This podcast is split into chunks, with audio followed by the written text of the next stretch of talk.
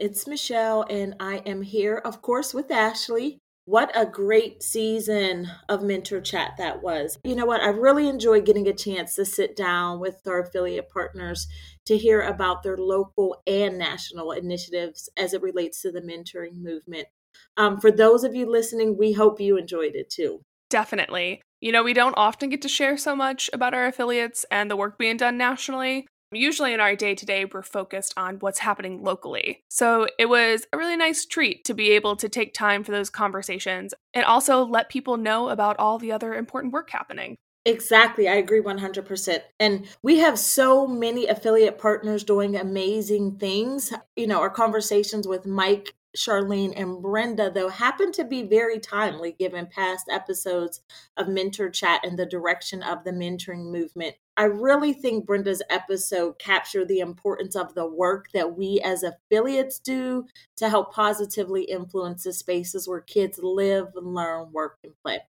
Yeah, I was excited that we were able to kick off the season with Mike the Becoming a Better Mentor guide being released was such a big deal. And it was awesome that we got him on right at the start of that. And it's a really impressive resource. I love too how Mentor released it in different formats. So it's available in the full chapters, summarized videos, and soon it'll be a full audio file so you can listen to it like an audiobook. And even doing this work daily for a few years now, I definitely learned new skills and strategies from the information like chapter four really stuck with me. That was the attunement and mentoring relationships. And at first I was like, what does attunement even mean?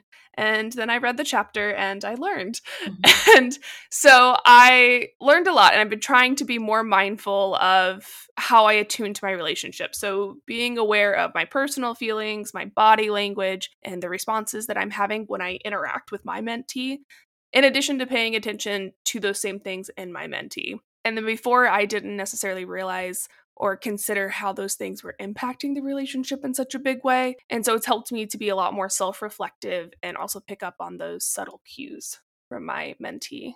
Folks listening, definitely check that resource out if you haven't already. Also, Sophia, who works at TMP2, you may have heard her voice in some commercials or a Stay Inspired or two. She's having live chats to discuss each chapter.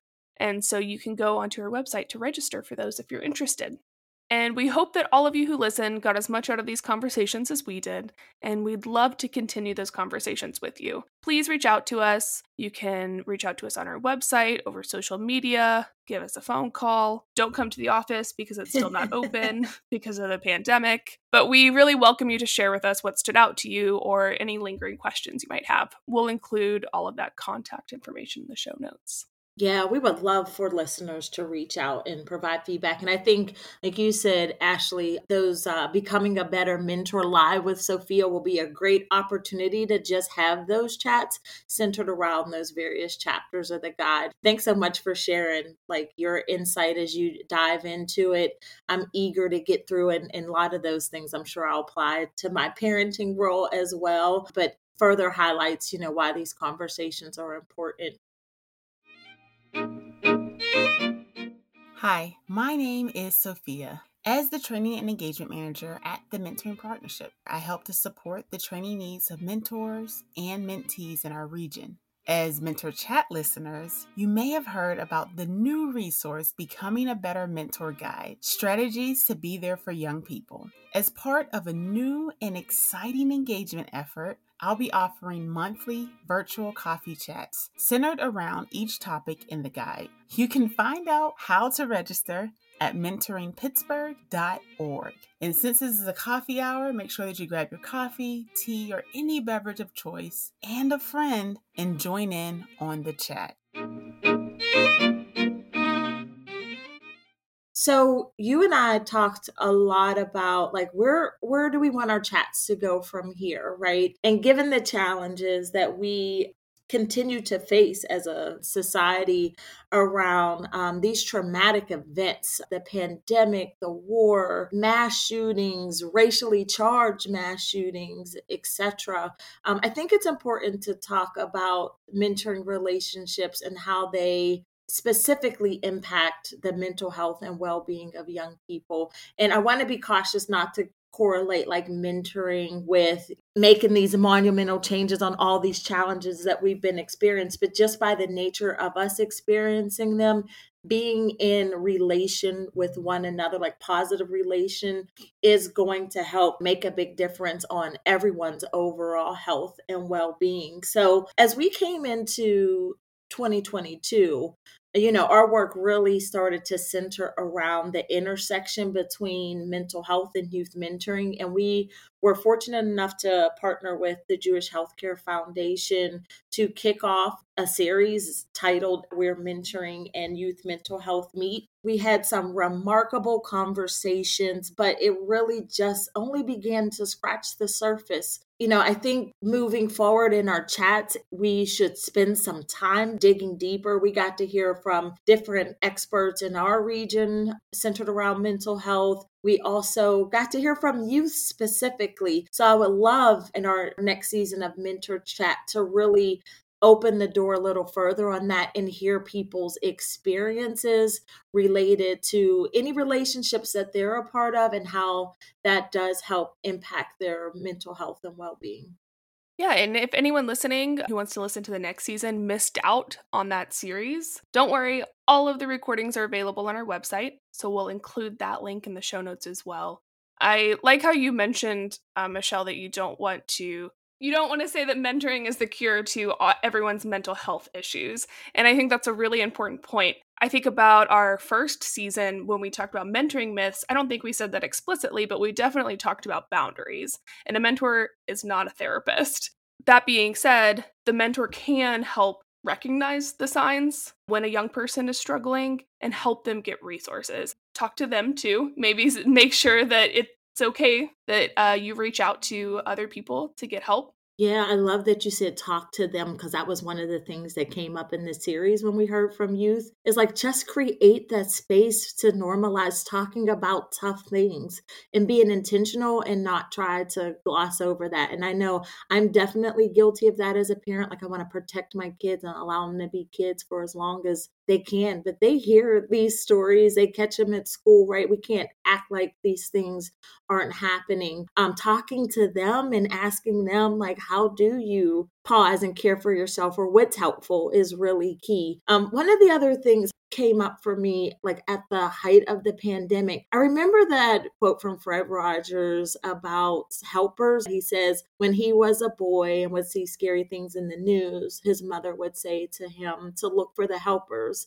that you always find people who are helping. And at one point I was like, but who's helping the helpers, right? And just we can get burnt out when you're in a helping profession. So I think about those essential workers at that time nurses, doctors, folks who are having to report to work, the grocery store, because they were the ones really on the front line, um, as well as you serving professionals. So who's helping the helpers, right? So I think another way that mentors and you serving professionals can help mentees is simply by being intentional of helping themselves and practicing self care. Um, I think that's now a term we tend to throw around and we associate with bubble baths and drinking tea, and it's much more than that. And I found out for me just over the past few years being very intentional about self care. So being like proactive versus reactive, that I'm trying to build that into my day to day. And I think that's another way, right? When we talk about not quote unquote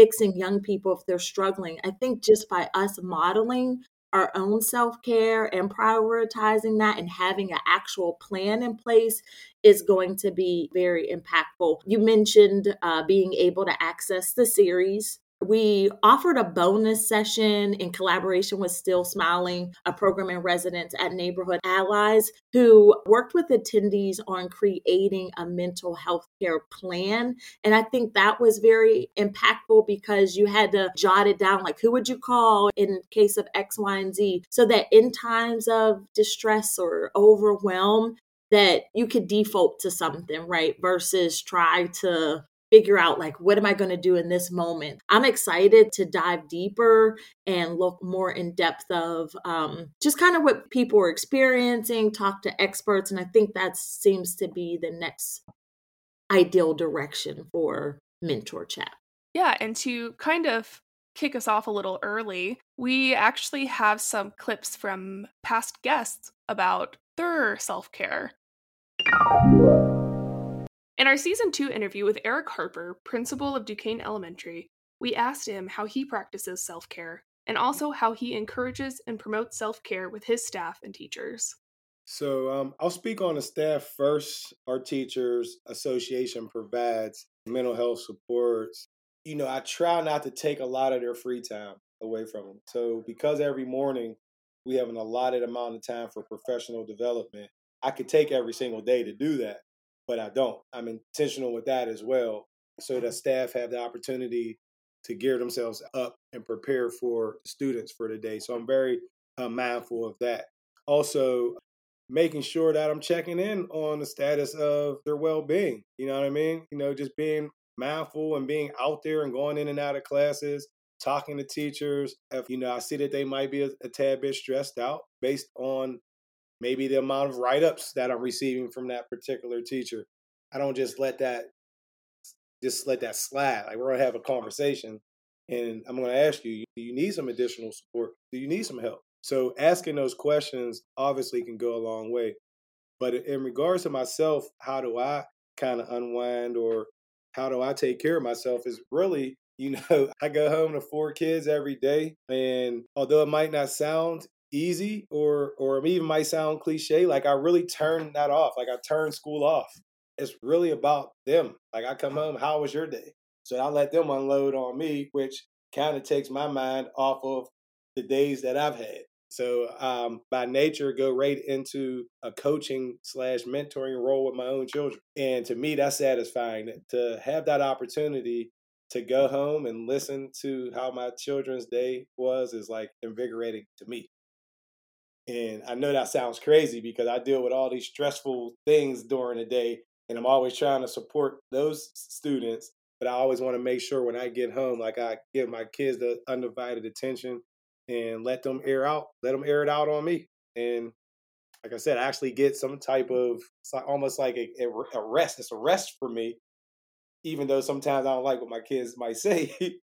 but it's still like, well, I gave them that opportunity to, you know, let dad know what's going on. But they don't look at me as principal. They just talk to me like they're like they're dead and say things that I don't want to hear most of the time. But I listen. Oh, it's been a while since we had those conversations, but it was so interesting to hear how Mr. Harper prioritizes self care for the teachers, just in allowing that kind of free space for them to plan, etc., and not kind of eating that up with meetings, professional development, etc. Just having that intentional check in. I thought it was also very interesting that he mentioned about if he saw the increase in referrals coming from a teacher, that that could be telling that maybe they did need a check in just with regard to their overall health and not insinuating that things may not be happening, but it could definitely indicate that maybe they weren't feeling their best, right? So I thought that was telling. I also appreciated the fact that he talked about his family and just thinking about what relationships that people are in that are fueling rather than replenishing. So I really appreciate him sharing.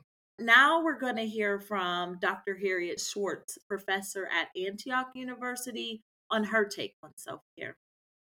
You know, there's this other side to what we've been talking about in terms of giving that extra and showing up all the time, which is that it also means we have to take care of ourselves. And so I would say if a mentoring experience becomes difficult or seems like it has some tension, then part of that self-care might be to reach out to you guys or to the, you know, head of the program or whatever and do some consulting about that and there's nothing wrong with that. I mean, I still consult with colleagues when I have student situations that I'm trying to think through. And then the self care of the, uh, the flip side of like bringing that energy late in the day is like at some point I need to refuel, right? I need to make sure that I get some time off later in the evening or over the weekend and do the things that I can do that help re energize me. So there is a balance there. That is a piece of the work. Like you, you can't give from an empty tank, and it's hard to be intentional if you're deplenished, right? Like if we're being intentional and we want to genuinely see each other grow and, and flourish, like we also have to take the time to care for ourselves.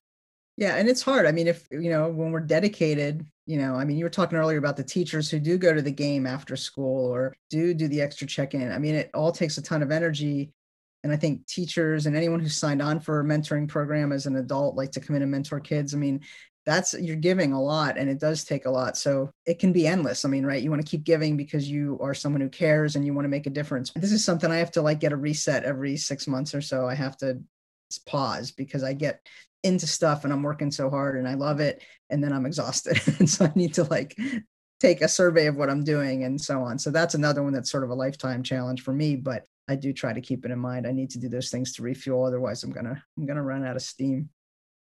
You know, the topic of self care came up really naturally when we talked with Harriet originally. We didn't even ask about it or bring it up specifically, but it's clearly something that she prioritizes and she brought it to that conversation. So we really appreciated that it came up like that.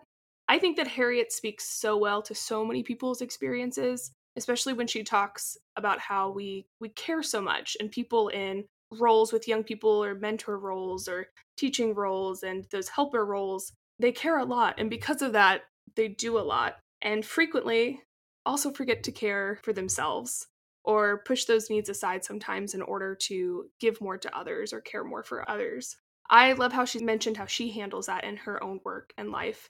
And I think it's a great strategy. So, making intentional time and space to check in with yourself and reevaluate. And our next clip is you might remember hearing from Gregg Behr, the executive director of the Grable Foundation, earlier this year when we released his interview as a special feature episode for National Mentoring Month. We saved this little piece of it just for this moment. As you probably heard, Gregg wears a lot of different hats in the community, so we wanted to know more about how he balances his self care while doing all of that.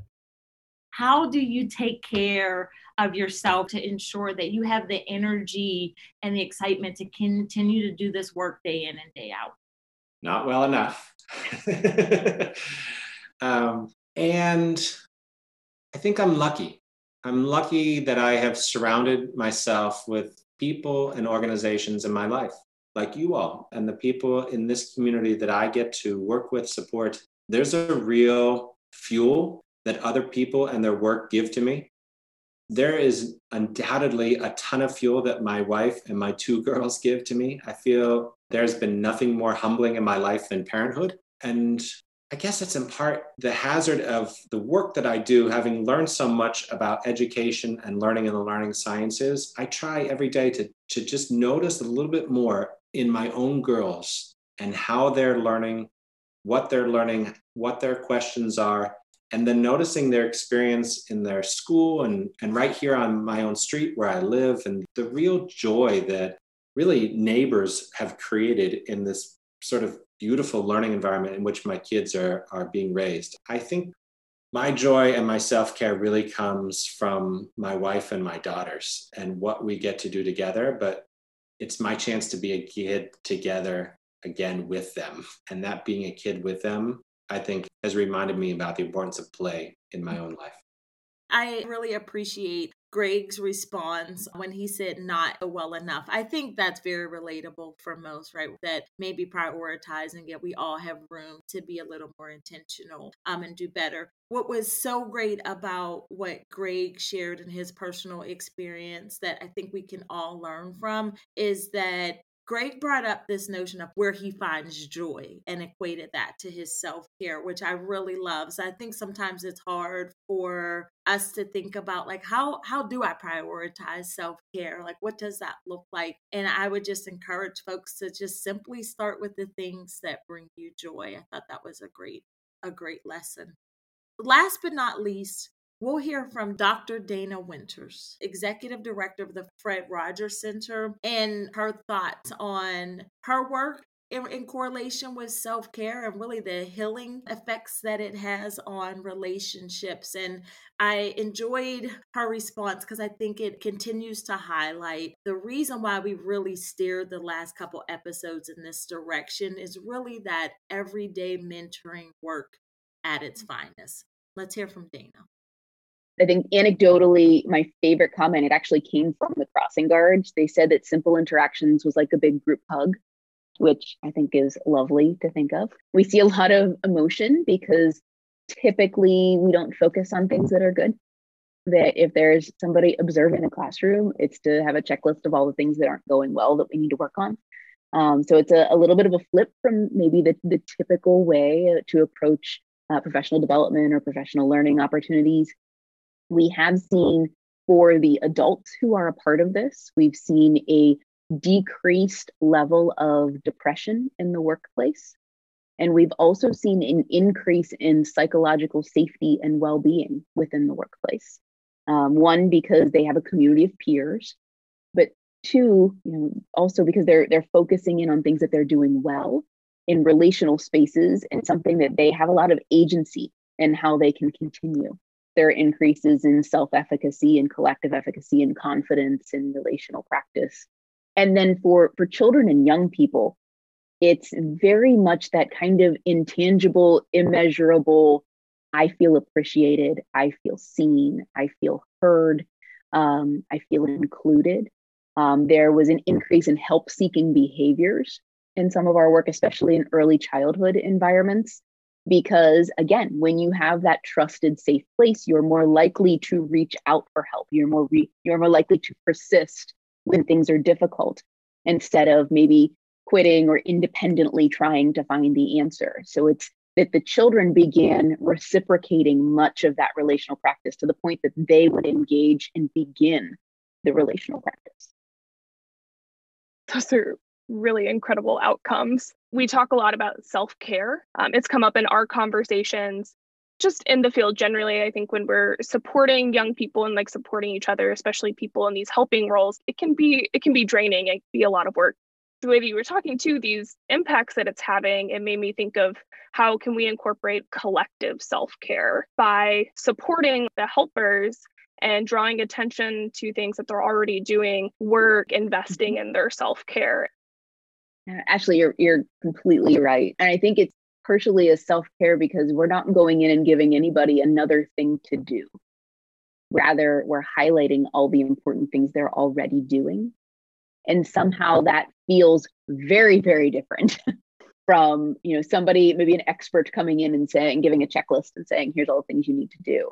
Instead it's saying look at all of the wonderful things you are doing. Keep going and there is a, a lens of appreciation and affirmation included in that which goes a long way for self-care too and goes a long way for um, you know making sure that the helpers are at their best because i i think many of us in helping professions and helping fields and helping systems believe that all impact must be made at the child level to make any difference, that we neglect the needs of the adults who are doing the work.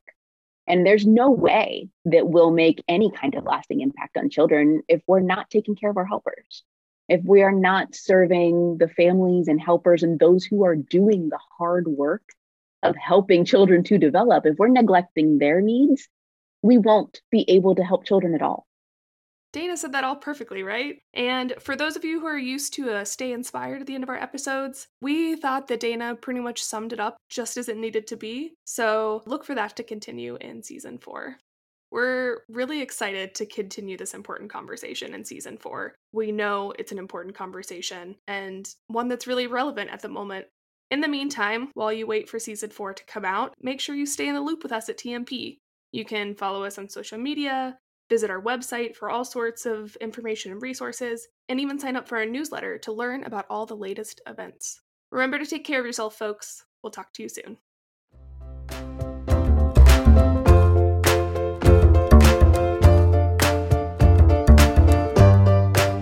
Mentor Chat is written, produced, and hosted by Michelle Thomas and Ashley Wyland with the mentoring partnership of Southwestern Pennsylvania. Our music is Cheery Monday by Kevin MacLeod. Special thank yous to Kristen Allen and the Mentoring Partnership team. For more information about us and mentoring, take a look at this episode's show notes and visit the Mentoring Partnership's website at www.mentoringpittsburgh.org.